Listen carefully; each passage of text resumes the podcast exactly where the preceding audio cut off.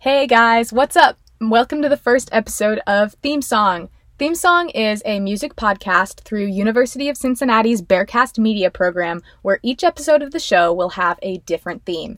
I'm your host and musical curator, Ella, and I'm here to tell you about some of the great music that exists in the world.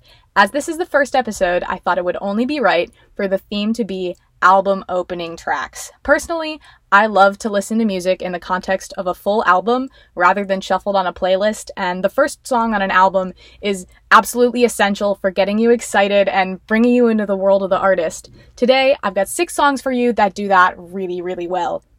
Unfortunately, because of copyright restrictions, I can't play these great songs for you during the podcast, but if what I'm talking about sounds like it's up your alley, go ahead and pause the show and go listen to it before you come back. I'm super excited to share these, so without further ado, let's get into some great first tracks. To start things off, I'm gonna tell you a little story.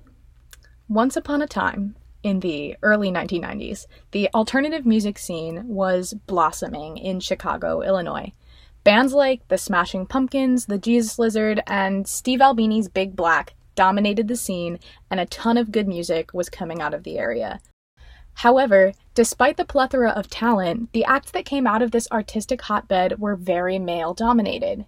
The artist behind the first pick of today's episode took her frustration with the patriarchal tendencies of the scene and channeled it into some of the best songs of the 1990s.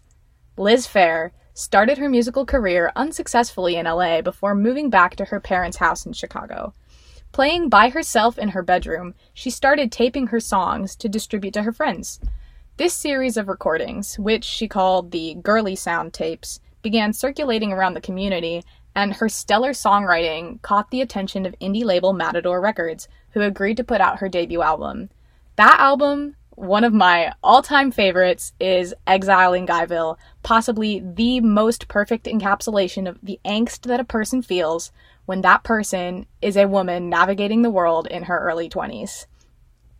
The name and concept of Exile in Guyville are meant to be a play on the Rolling Stones classic Exile in Main Street. In Liz's eyes, Exile on Main Street represents the pinnacle of guys being dudes' masculine energy, and so she framed her debut album as a song by song response.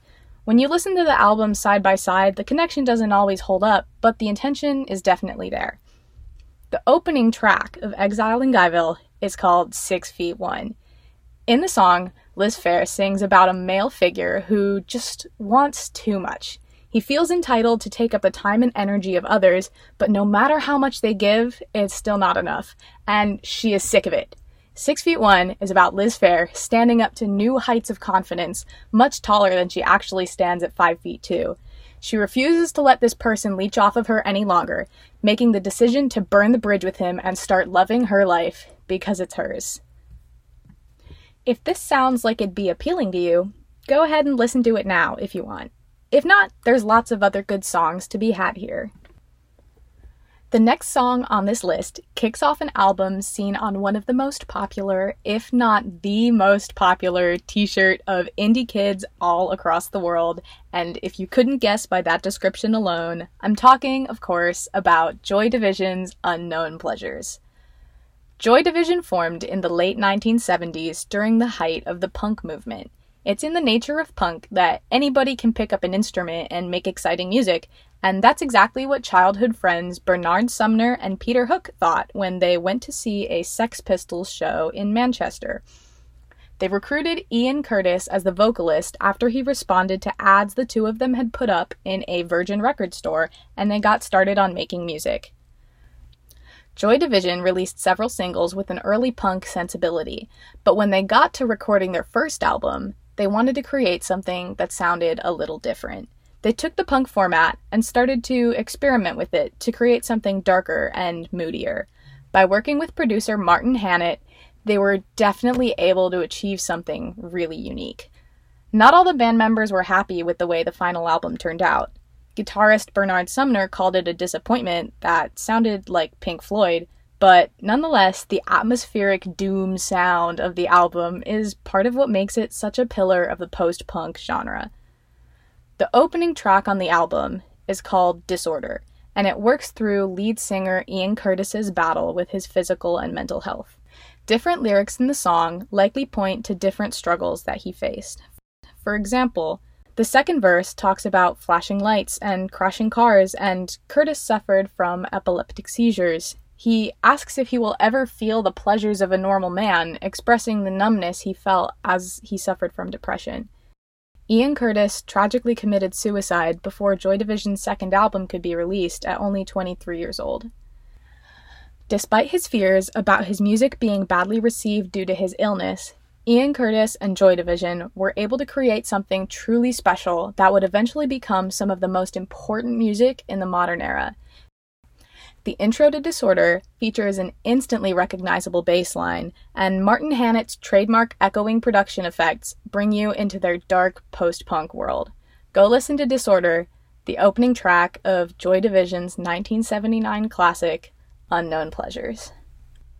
Sometimes, like Joy Division, a band totally hits it out of the park on their first album. Sometimes that band hangs on for a long time after, but is never able to completely recreate the blend of awesome that made that first album so special. That's exactly what I think of the debut self titled record by the Violent Femmes.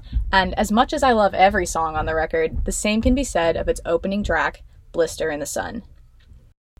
The first Violent Femmes record was really not a hit when it came out, and the album didn't even make it onto the Billboard Top 200 chart when it was released, which was a much bigger sign of commercial failure in the early 80s than it is now.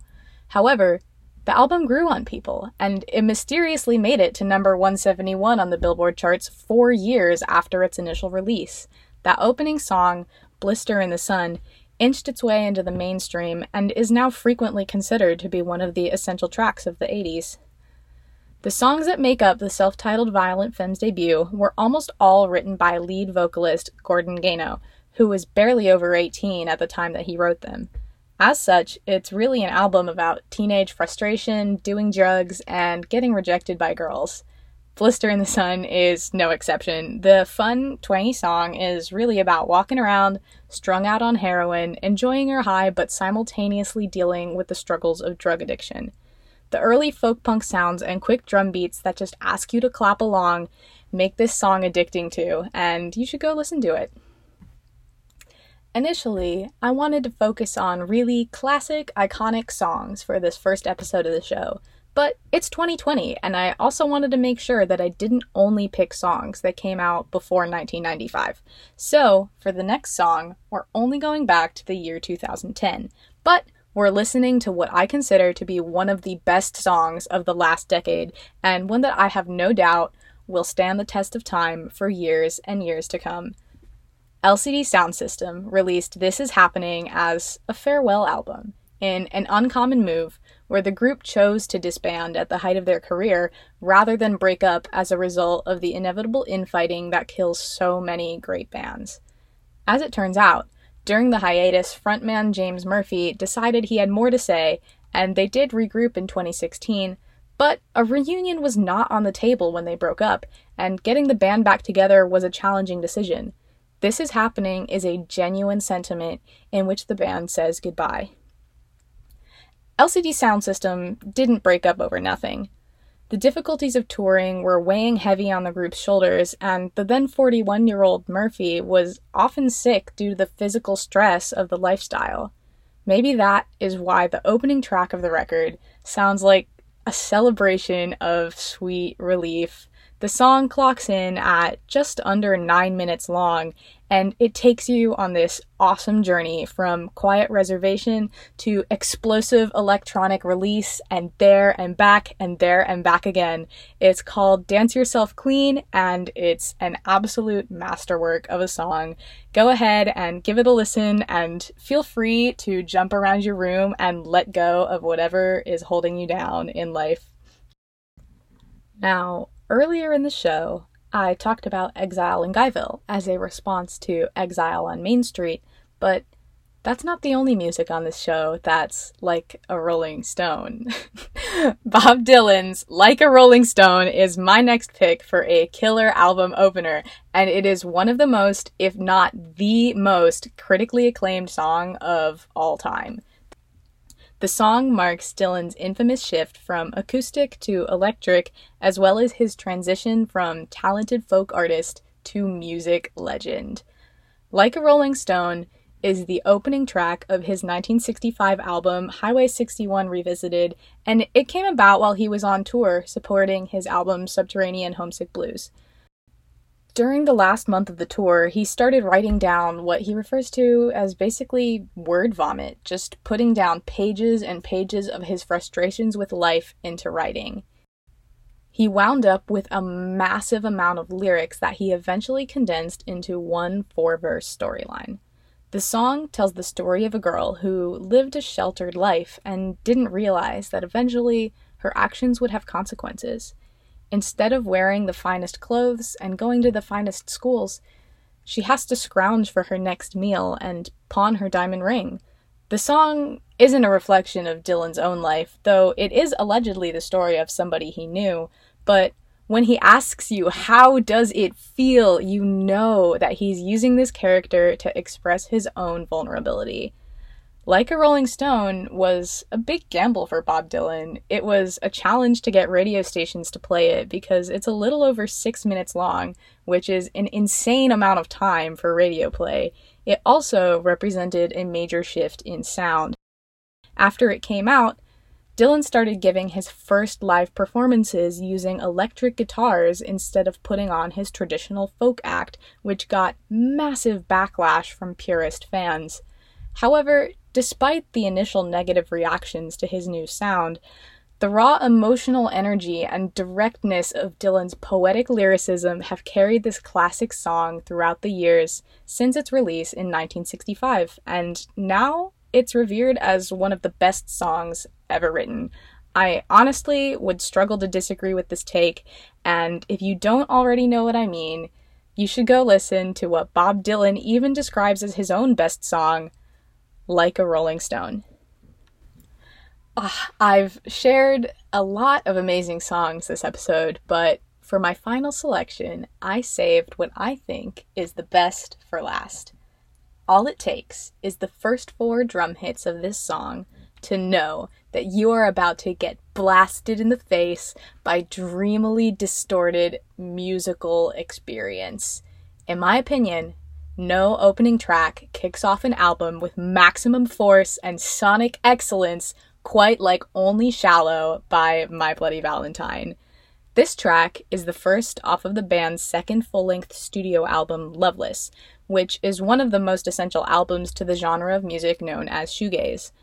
My Bloody Valentine had released a few projects prior to Loveless, which overall were quite well received, but frontman Kevin Shields was quite the perfectionist and he was determined to manipulate their next album into something truly special. He definitely succeeded in his effort, but this came at a cost.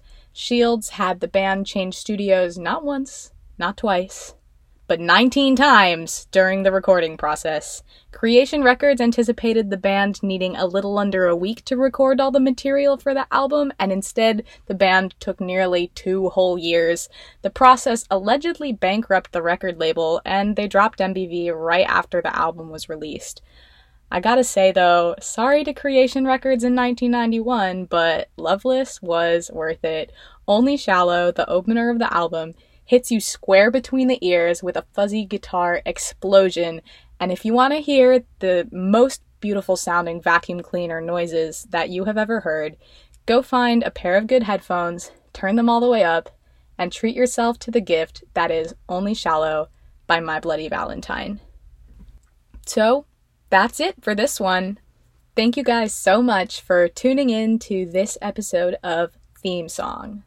All of the songs I referenced in this episode are available in a playlist on my Spotify account. I am Ella.Kurutz on Spotify, and the playlist will have the same name as the episode. Also, go check out the other cool podcasts from UC Bearcast Media.